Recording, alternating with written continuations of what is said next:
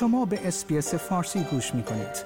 با رفتن به sbs.com.au به اخبار و گزارش های بیشتری دست خواهید یافت. امیرعلی حاجیزاده فرمانده نیروی هوافضای سپاه پاسداران در ایران به عنوان اولین مقام رسمی و نظامی ارشد جمهوری اسلامی در یازده هفته اعتراضات سراسری در ایران روز گذشته دوشنبه 28 نوامبر تایید کرد که بیش از 300 تن در تظاهرات اعتراضی دو ماه و نیم اخیر ایران کشته شدند. در یازده هفته گذشته اعتراضات سراسری در بیش از 150 شهر و 140 دانشگاه در تمامی 31 استان ایران صدها تن کشته شدند اما تا کنون هیچ مقام سیاسی یا نظامی حکومت به این کشته ها اشاره نکرده بود.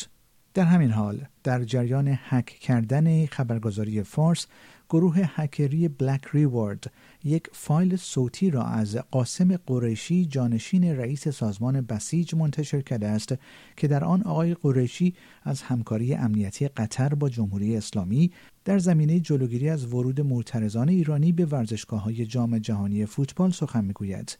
در این فایل صوتی که در کانالهای تلگرامی نیز منتشر شده است و جانشین فرمانده سازمان بسیج با گروهی از خبرنگاران بسیجی صحبت می کند او همچنین به علی دایی اسطوره فوتبال ایران و دخترش به دلیل حمایتشان از اعتراضات توهین می کند.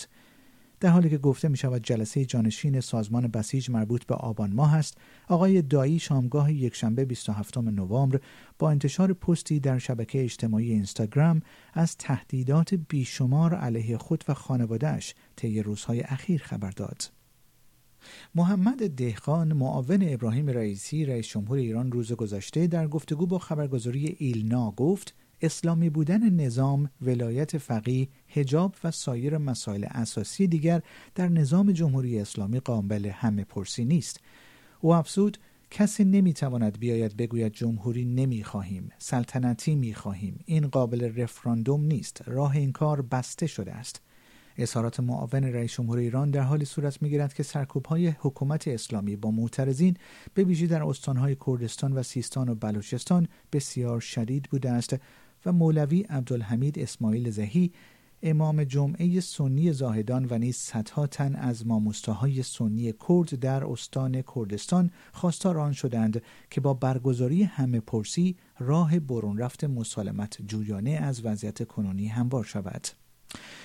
از سوی دیگر ناسن کنعانی سخنگوی وزارت خارجه ایران نیز می‌گوید جمهوری اسلامی با کمیته حقیقتیاب سازمان ملل متحد که از سوی شورای حقوق بشر سازمان ملل متحد تصویب شده همکاری نخواهد کرد.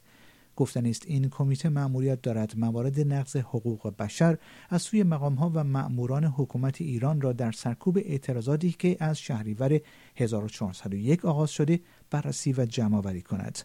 آقای کنانی با انتقاد از تشکیل این کمیته آن را استفاده عجولانه از سازوکارهای حقوق بشری خواند و گفت جمهوری اسلامی ایران هیچ گونه همکاری با کمیته سیاسی تحت عنوان کمیته حقیقتیاب نخواهد داشت. سخنگوی وزارت خارجه ایران از دولت آلمان که یکی از بانیان اصلی تشکیل کمیته حقیقتیاب است انتقاد کرد. آیا می خواهید به مطالب بیشتری مانند این گزارش گوش کنید؟ به ما از طریق Apple Podcast، Google Podcast، Spotify یا هر جای دیگری که پادکست های خود را از آن می گیرید گوش کنید؟